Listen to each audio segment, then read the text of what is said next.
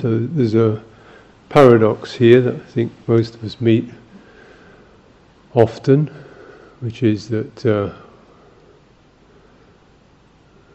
we kind of, while we meditate, we seek a kind of uh, stability, some solid ground. Could be a sense of meaning or value, some sense of sacred place or trust or purpose or calm, well-being. You know, that's that's kind of that's being offered as a possibility, the place where we feel good or okay or at peace, no longer jangled and thrown around. So there's that sense of a fundamental ground, the peacefulness or stability. Yet the practices we undertake um, all lead towards understanding how changeable everything is. Everything breaks up and passes away and isn't stable. and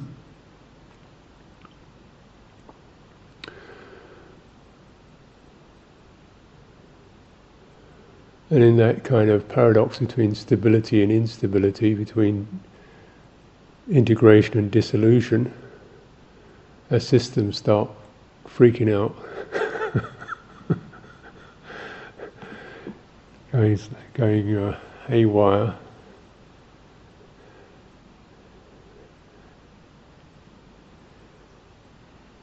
It's not just meditators, of course. Everybody's doing it. Becomes more heightened and obvious in, in meditation. You get this, this thing called yogi mind. You know, you call this in the Vipassana circuits, where you, you focus on particular little details of the the washing up rota or particular elements of food, and you're completely obsessed with this. Your whole life rotates around getting the right cushion, the perfect zafu. Yeah. Or you do some intense feeling about the person in front of you, behind you, either either fascination or or um, irritation. You know, suddenly your mind gets very obsessive and stuck upon things and you realise you're here for liberation, but actually what you do is you, would murder someone for a marshmallow. or the person who, who, who sniffles in front of you, you'd like to throttle in between practicing your periods of metta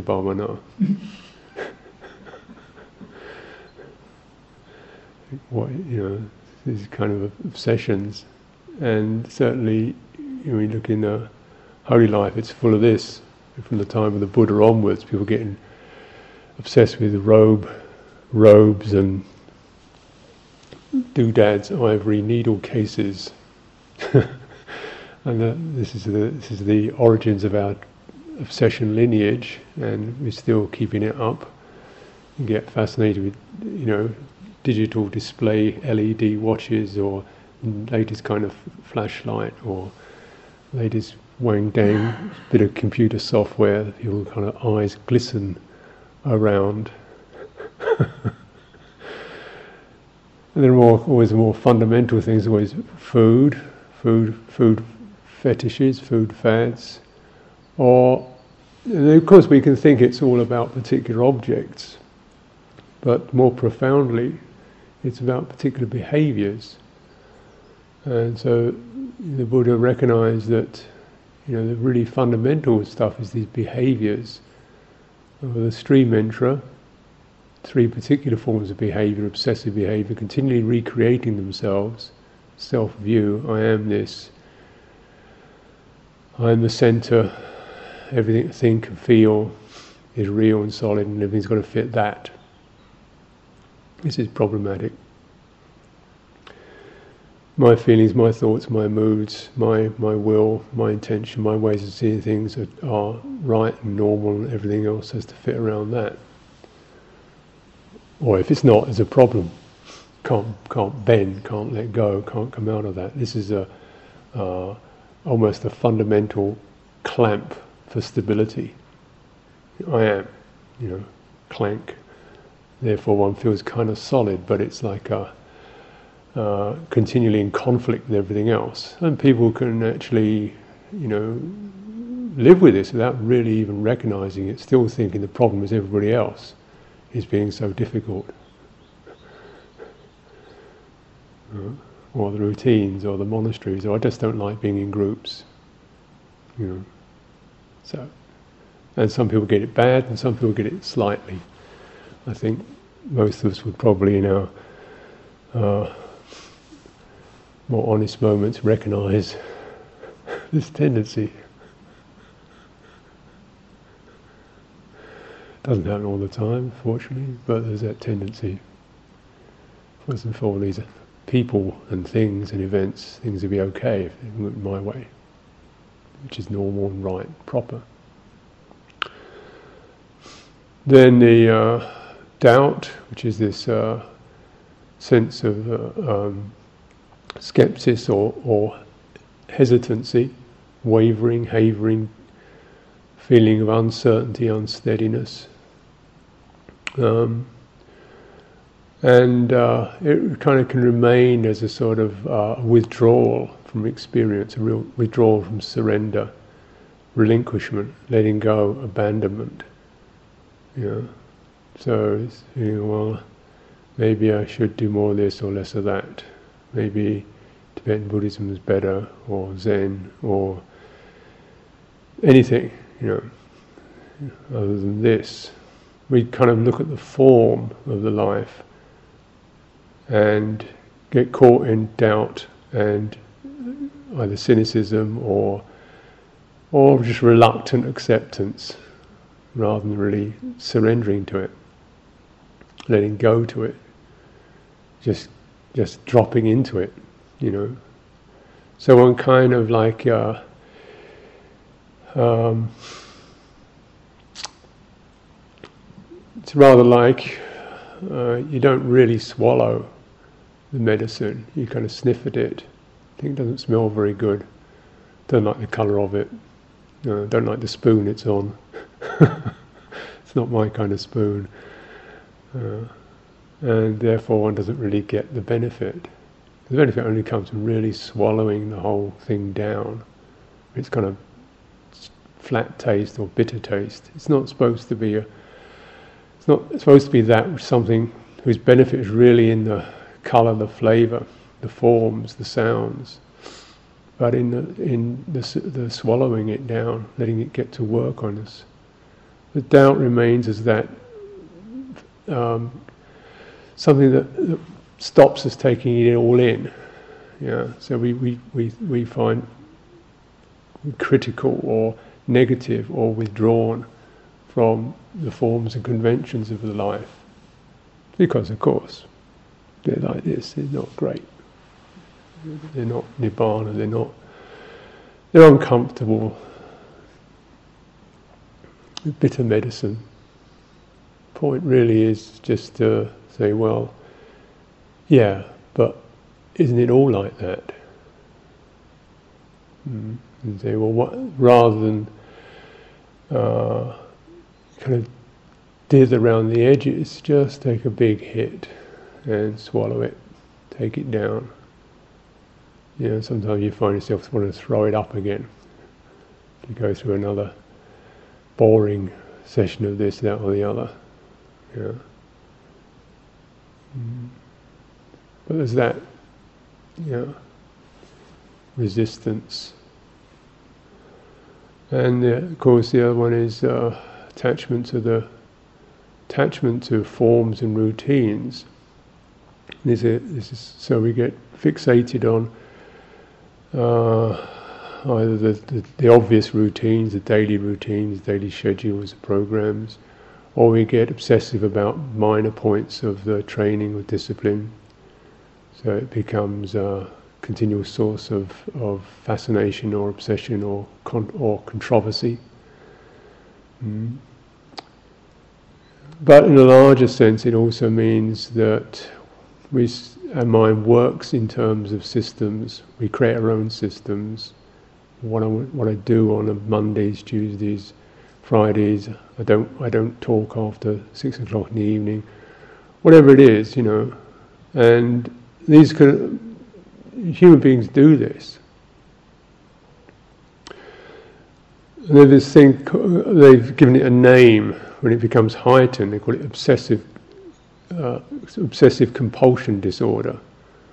Obsessive compulsion disorder, OCD, which means, you know, before you can have your meal, you have to arrange the plate in a certain way and tap the table three times. Or you, when you've got your food in the fridge, you have to stack the lettuce in this drawer and the, this, you know, everything has to be arranged in a particular way before you can use it. And uh, people suffer from this particular syndrome. You know, before you open the door, you have to knock on it nine times. There's this uh, ex-footballer who's admitted this particularly. He's managed to cut it down from nine times to three times.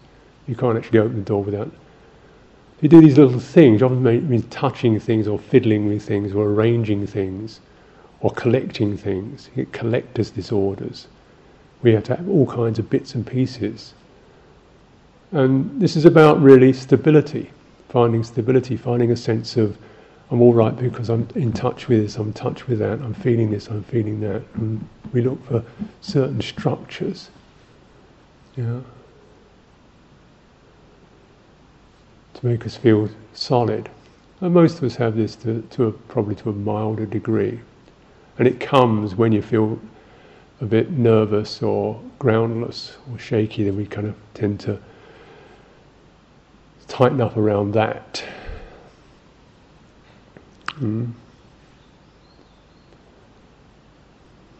You know, and then if we, uh, it's going to come in Sangha life and you become a, uh, you have a particular responsibility, so you, you know, the guest monk, then you've got Guests must report by six o'clock in the evening, otherwise you have to stand out in the rain.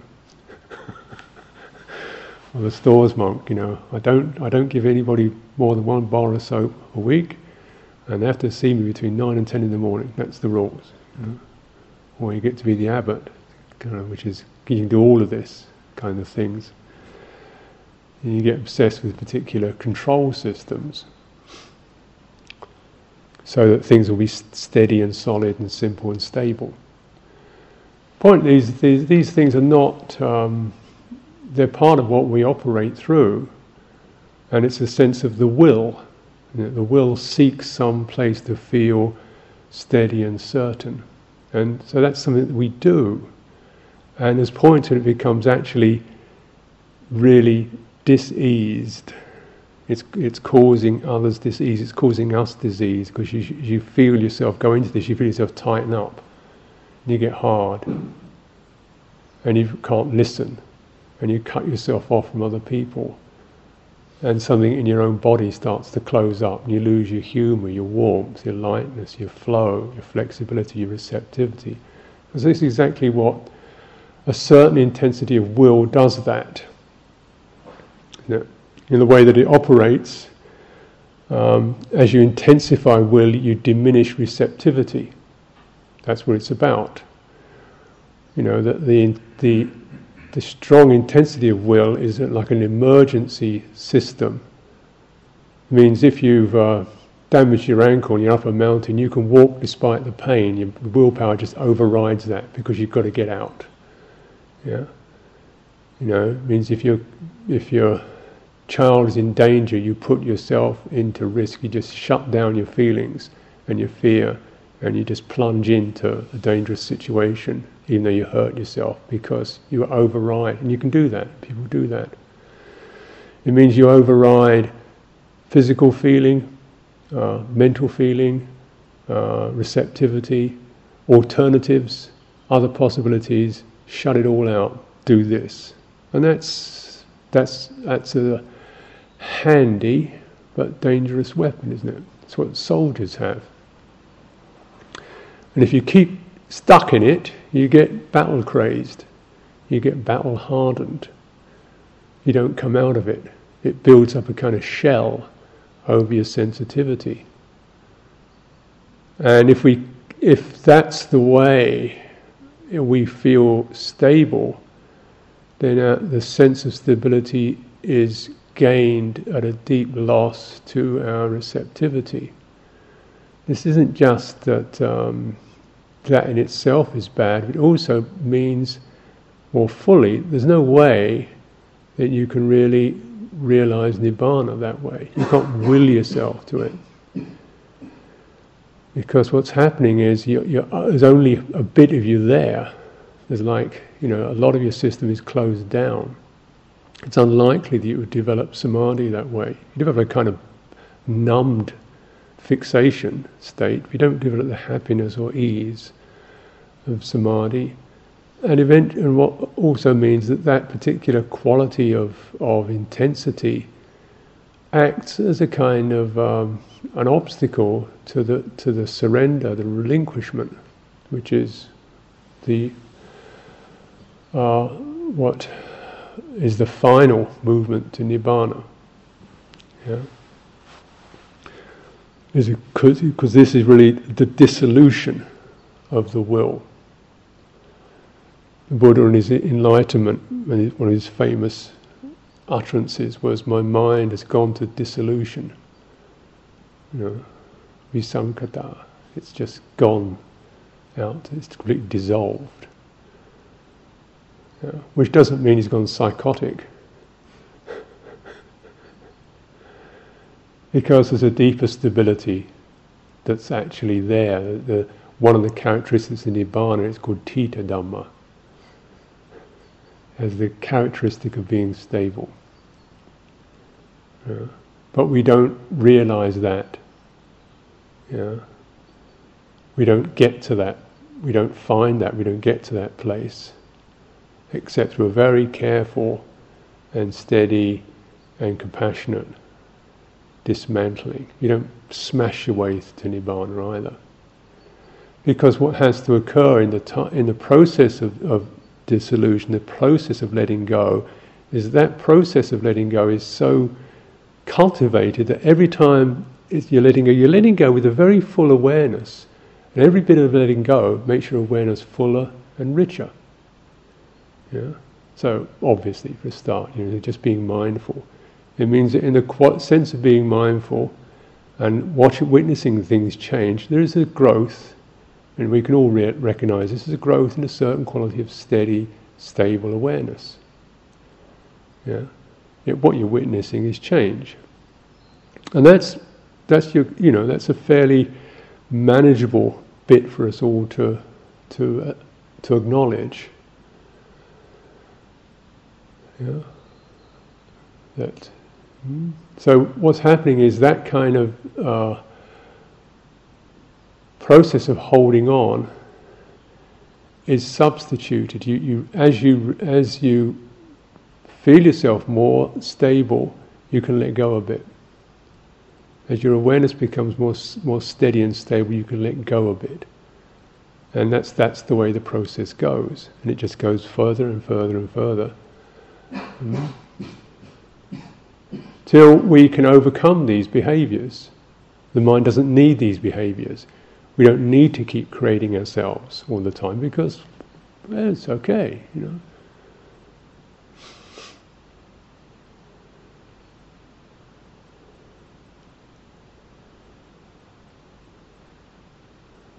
So there comes increasingly um, longer periods of time or occasions when you actually don't have an opinion or a particular way or something you want the question doesn't make sense.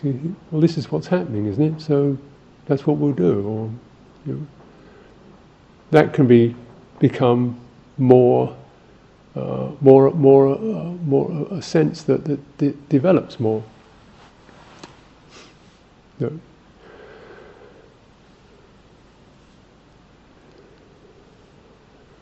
And you can be flexible and flowing.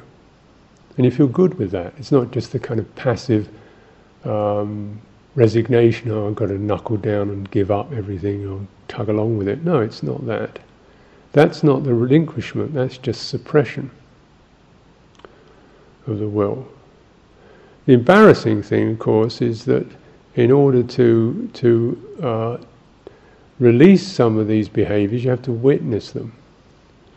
To witness the, the me, mine, I want, why can't I, why isn't it my way? Why does everybody do this and I get that? And why poor me? And I'm always having a hard time and I'm dumped upon and it's not fair and so and so and so, you know. Yeah, kind of which I, I don't know, but my mind can do that. I, I think I've heard it a few other places too. and it's true, in a way, because life actually isn't that fair. I, I am continuing in a community. I'm continually humbled by how unfair it is. You know, some people have a really rough deal in terms of their health. I don't have much of a problem. People struggling just to kind of get here, and then, you know, before some other horrible thing takes over, migraines and pains and nausea, and oh goodness me, what a rotten deal. It's not fair.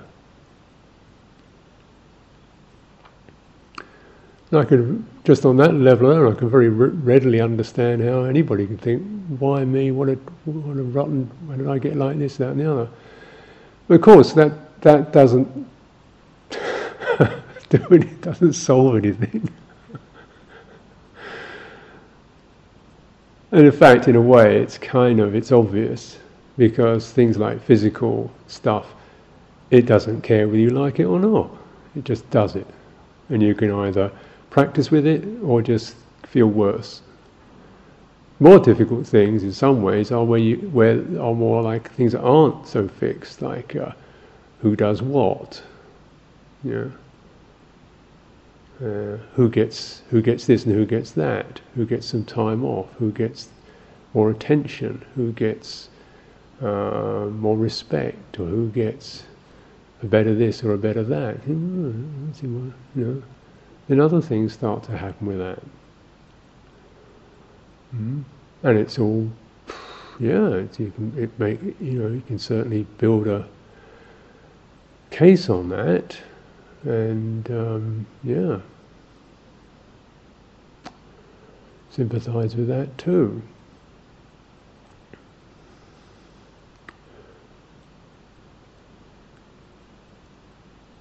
And it's it's it's uh, some of it's really silly.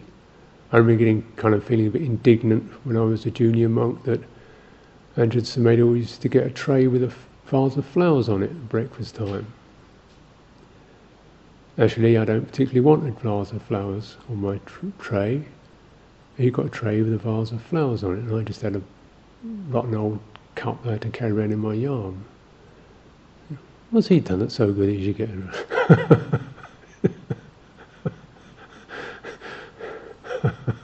I thought this is supposed to be Bhikkhu Sangha, everybody's, you know, kind of stuff.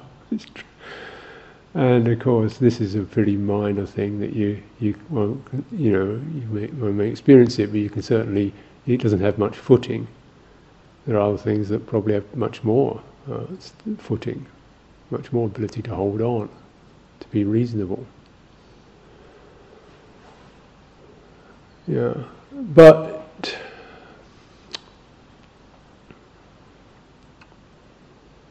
Yeah.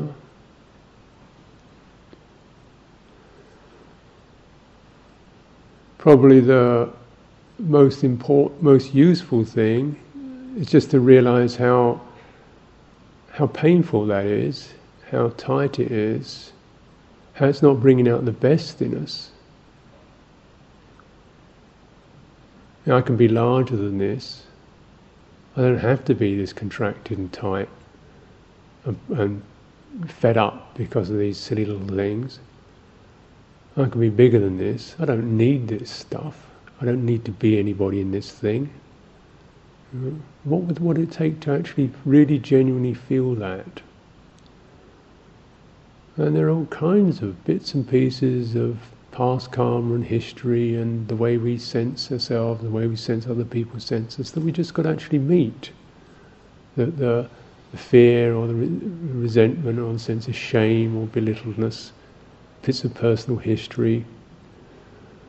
You know, you know.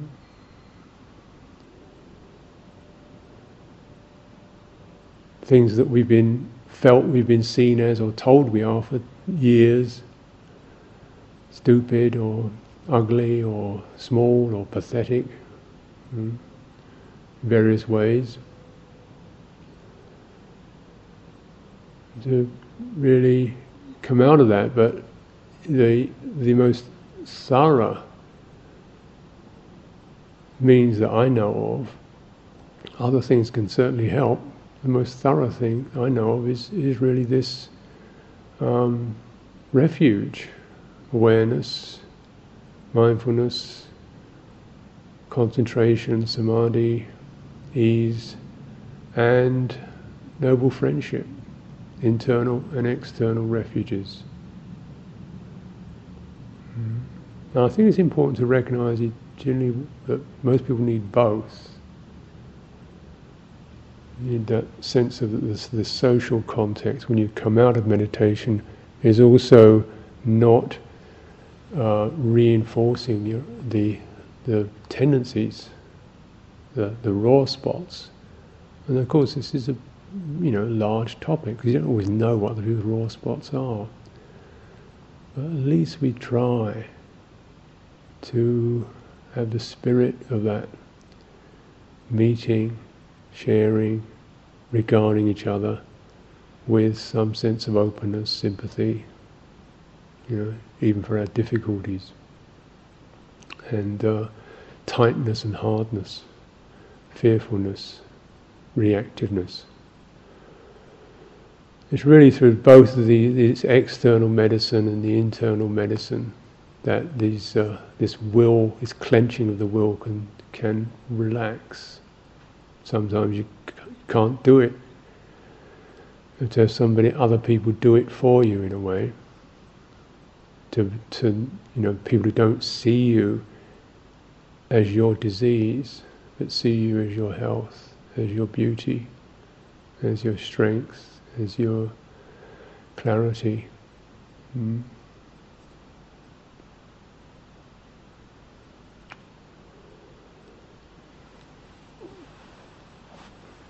Particularly, that's helpful because often this is this the real strength and clarity we have. Not something we do, something that's already there. We don't even realize it. Mm.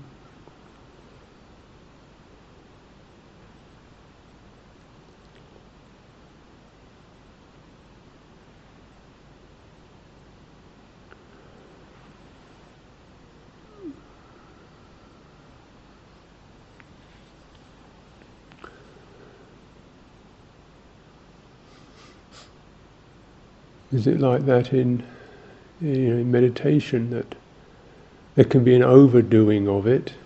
Because there's a certainly, you know, for myself, my own practice began with a very strong, what now seems to be an overdoing, you know, to, to actually try to come to too sharp, narrow a point for too long a time that I couldn't, wasn't actually capable of, to spend more or less three years in solitude from day one, trying to focus on refined points of, you know, sensation in the body, with no with no companionship. Just wasn't really. That was a bit further than I could. So I didn't even get anywhere near it. Just the very, very full clenching of the will to actually not feel some of the, the pain and the estrangement and the hopelessness.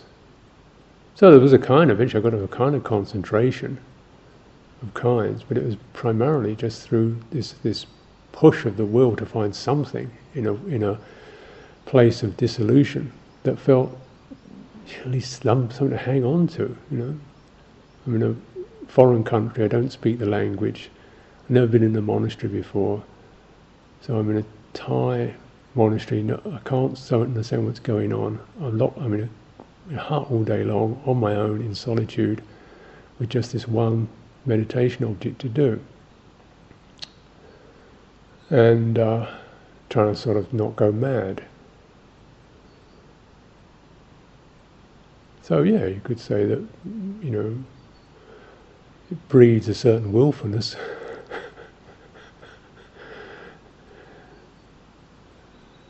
and uh, took about five years, three years of doing that, took at least five years to start to actually dismantle it because my whole understanding of meditation is based upon that instinctively.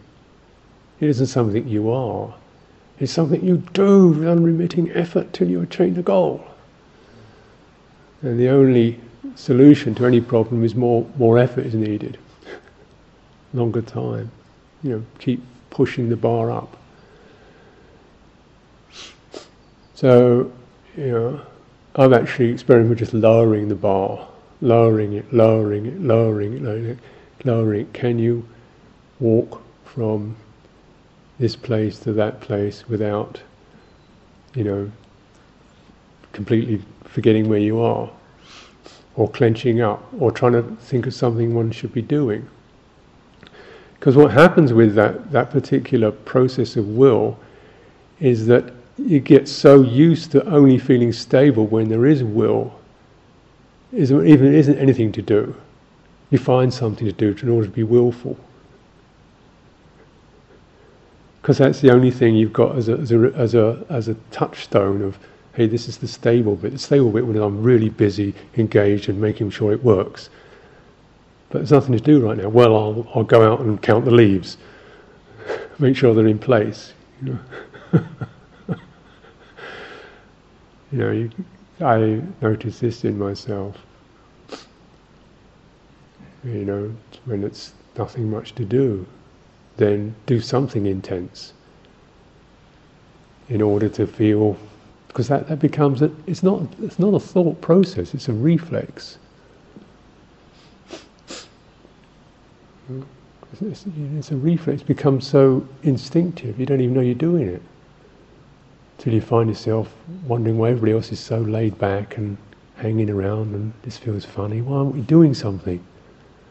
Why aren't we working and making something happen, getting it done, sorting something out, fixing something? You know, you know, just relax. it doesn't relax. it doesn't relax by itself. It goes to a place of, oh, I'll, I'll hang on, I'll wait, I'll resign myself, or it goes on to uh, bottle, bottling it up, or just thinking about things all the time. Something to be doing, restlessness. You know? I don't think it's purely a personal problem. I had a man here, uh, you know, so many stories. I mean, one chap here was, uh, he had a very difficult life.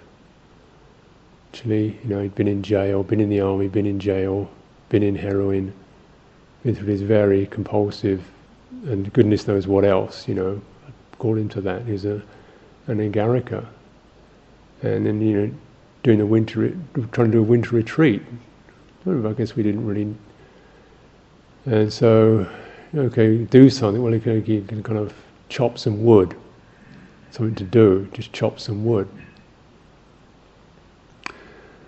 You know, so he's chopped most all the wood that could be chopped and re-chopped it, stuck it together and chopped it up again. so he ends up kind of going around the whole whole of the monastery, cleaning every little piece of bark he can find, just shoving in the hedges, you know, tidying up the whole of the monastery ground. Fortunately, he didn't chop all the trees down. It's something, something to do. And then in the end, it's saying, oh, you know, I came here for some peace and quiet, and there's always so much to do. but where did it come from? You know, because when you know you think, well, they did they tell you? Are you sure? Really? Or did you think they told you? Or did you think that's what they really wanted you to do? Or did you interpret it that way? And it's kind of really check some of these, these things about who the they are and what the it is that drives us.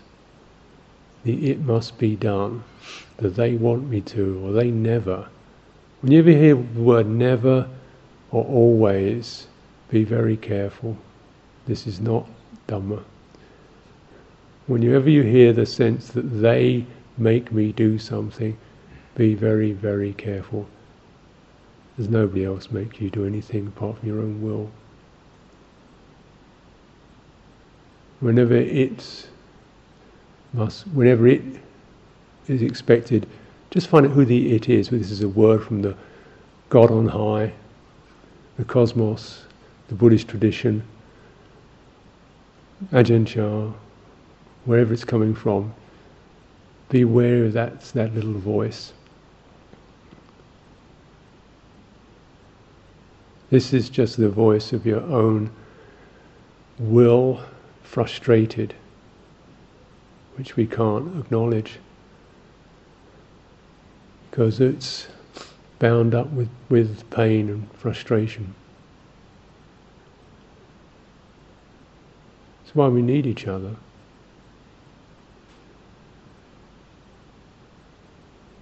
Just to make sure it's not them and it, it's me and you and us. And that's a negotiable, flexible thing. That's a thing of companionship, sharing. And it's probably one of the most fundamental um, diseases of our social domain is the isolation, the, the independence, we call it. This is not Dhamma. There's no such thing as independence on Dhamma, in Dhamma, apart from the Arahant.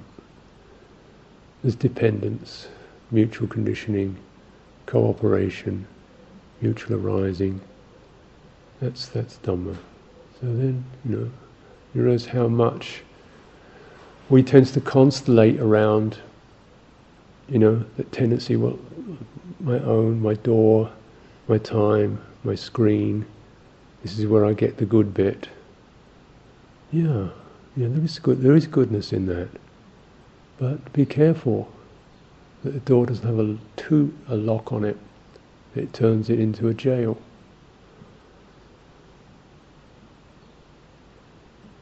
Just sort of be aware that the what happens, you know, from when it's kind of deeply internalized to coming out into a shared domain, you know, which can be quite perilous. You know, these things are not just dismissed intellectually. You could actually work with some of the nervousness, the, the, the dismissiveness, you don't actually see.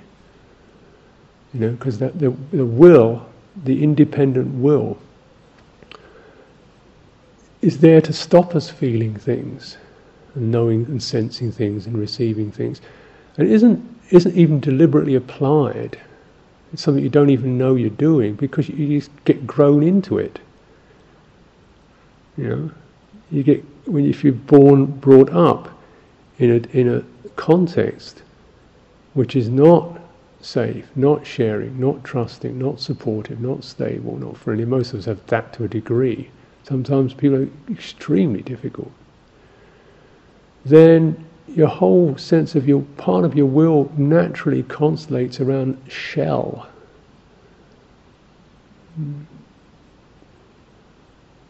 And it's saying, well, you know, when do you need that?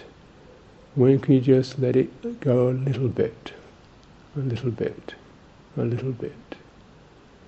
It's, the possibility is there. Let it go a little bit. You can bring it back up again and let it go a little bit. So you kind of play with these things, the defensiveness, the, the screening, the holding on. Because you, the only real way you can get through is, is the not if you because if you think you that you are it, rather than it's something that happens, then it gets difficult. Actually, the point of this t- teaching is how much there's a sense of self that is born through particular patterning of the will, the patterning of intention, the way that, yeah, we, because our intentionality, our willpower, constellates in certain ways to provide security. Hmm? Means I do what I want when I feel like it. I'm with who I want to be when I want to be. I'm not when I don't. You know, these are these are normal things. I get my place. I get my state for me. It's normal enough. Hmm. Yeah. That's, this isn't really a problem. except that within that one becomes born. One becomes an identity. There's an identity within that. That then actually is has to hold has to be held.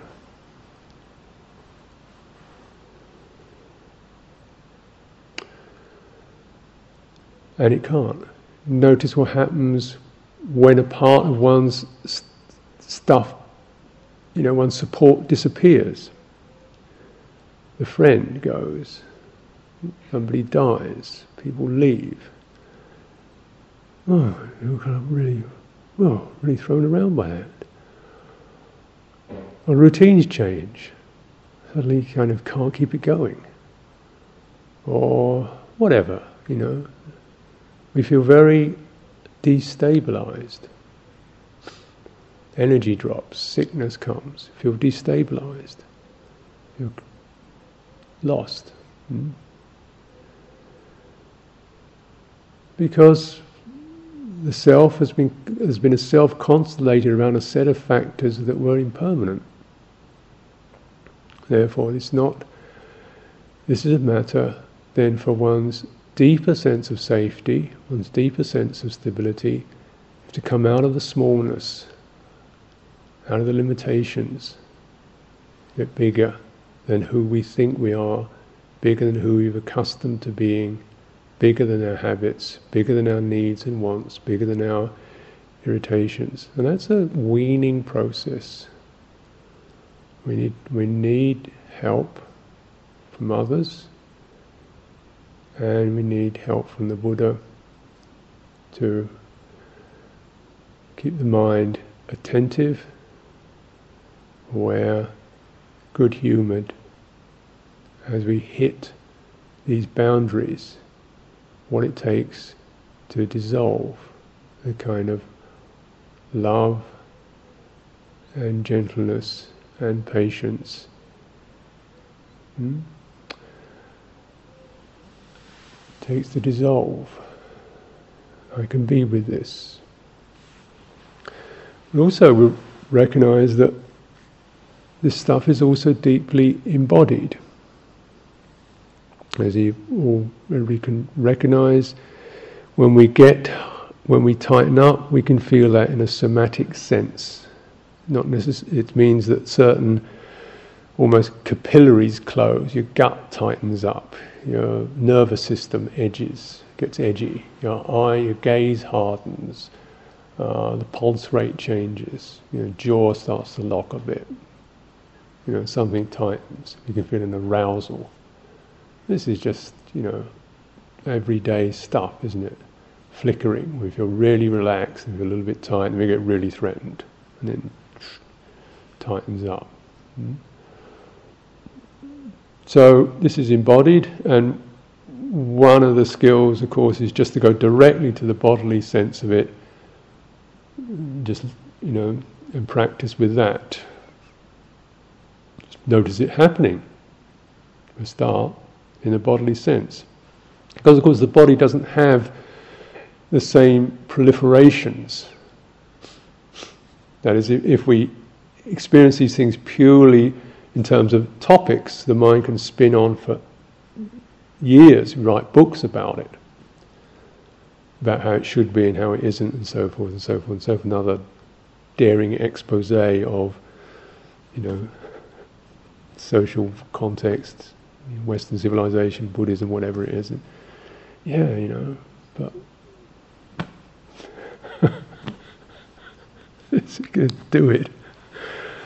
It comes to the emotional sense of that, the frustration or the fear or the, the anxiety or the rage that comes up when one's boundaries are threatened, when that, that, that ability to do or come, you know, is, is, is frustrated, or if you're lost and alone, and something kind of freezes in us. If we go to the emotion, then what happens with that is the emotion will tend to suffuse. Emotionality is, is as edgeless, has no boundaries, it tends to becomes enormous. And what started out as a minor feeling of, you know, he didn't listen to me, she didn't listen to me, becomes a global sense of, uh, you know, this is a world of, of total rejection. This is what happens, isn't it?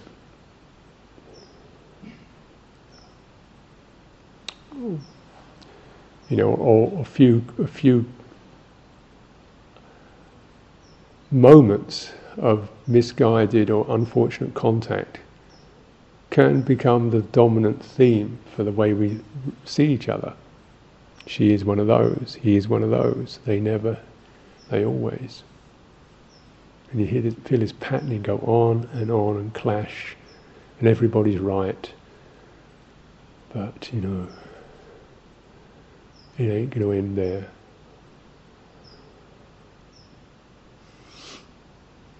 So we come into the body and, you know, and just go to the energy of that holding. I, oof, I don't want to be with, I don't want this. But that doesn't do it either. How do I get to be light? Is that another intense project? How do I get to be light? So coming to the body, just sometimes just exercising even. Stretching or breathing through. But mostly it's, it's you try to bring all three together, you consider something. And something that arouses the heart in a particular way, and you bring that into your body. This is the value of recollection, why we take refuge, Buddha, it can become so stylized that it becomes meaningless, unfortunately. So in some ways you've got to create your own Buddha, your own refuge place, the, the recollections that remind you of being cared for, of being received, of being accepted as you are. Mm. Gratitude. Mm. Things that bring up gratitude I find very helpful because it does refer to what's around me. I suppose every day we can just come in, the anumodana means, oh, this is the little bit of something you do before you eat. We're just spending time to really consider, you know, other human beings, make an effort, give of themselves in order to provide you with, us with food. The body needs that. And that sense of there's a kind of, you know, we like, some ways, almost like carried. We do a lot of carrying, obviously, and yet also we are carried.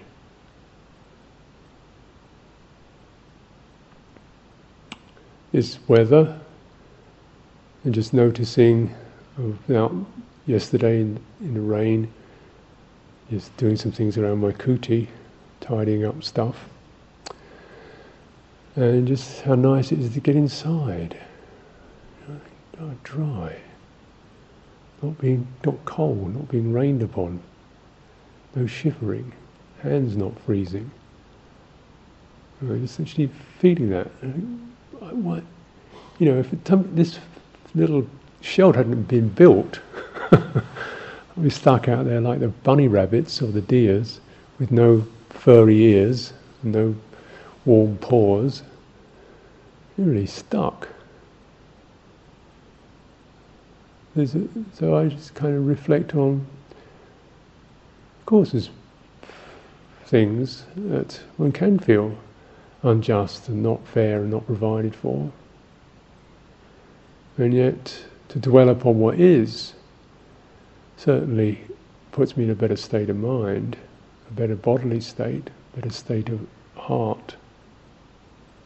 So just to deliberately recollect until that sense of appreciation arrives. It's not something you can't say, be grateful. It's one of the one of the most unfortunate things to say.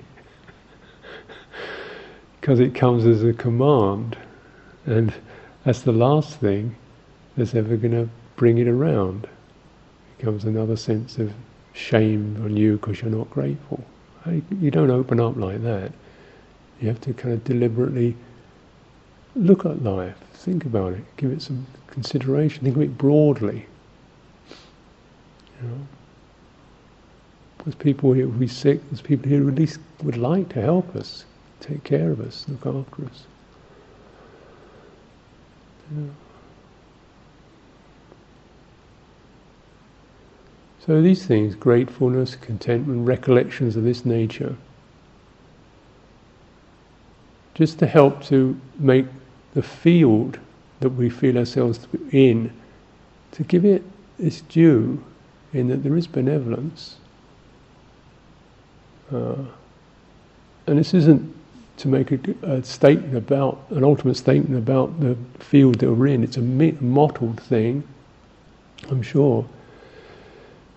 And yet you pick up what's going to do you best, take it in, take a big hit, take a big hit of the medicine. Till you can feel your, maybe some of the defenses, some of the panic, some of the tightness, some of the bitterness or whatever, just loosen a bit. Feel yourself, what happens in your body. Try to get in touch with that.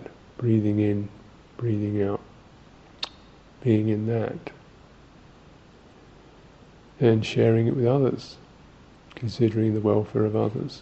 This is see how we can lead. It's an act of inclination.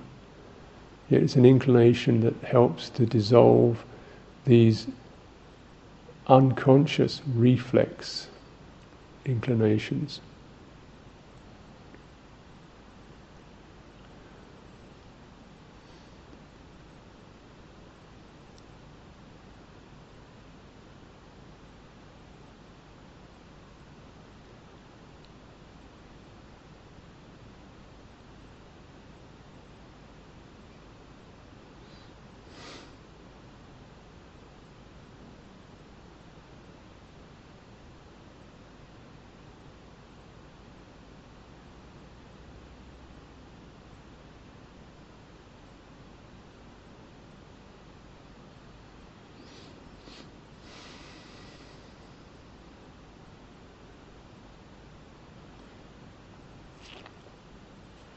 And of course, why we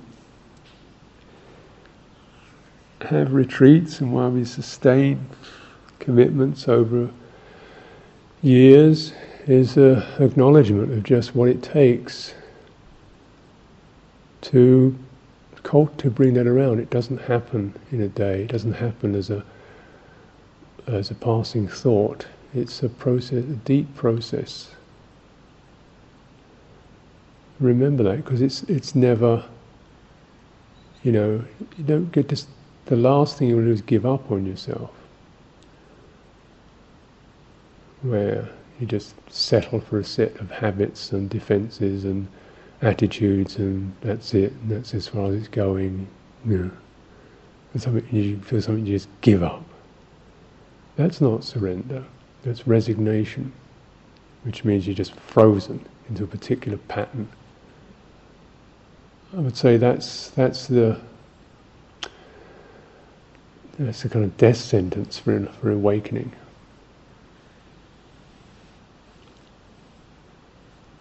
So when it gets like that, times when it gets like that, that's that's not something not happening. That's something happening. That's not not getting something. That is getting something. That's getting ignorance ignorance, which means lose presence, don't be here, lose confidence in yourself, lose, you know, and it's that, this is the most um, destructive of the lot, is to, is to lose yourself, give up on yourself. So if it just means we just say, okay, we'll, with, we'll come back to another position, and just walk, stand, sit, think, you know, simple things you can do this. Hmm. Don't be one who continually raises the bar. See if you can be someone who lowers the bar. if you're, you're stuck on that particular attitude, to make it simpler and easier. that's really good practice, I think, for some of us anyway.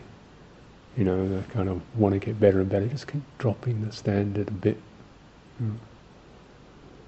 So you can just kind of get over it easy. You can you can uh, come you can come some do something without even really feeling that you're making a big push, and then gradually your strength and your confidence builds up. And it will carry you.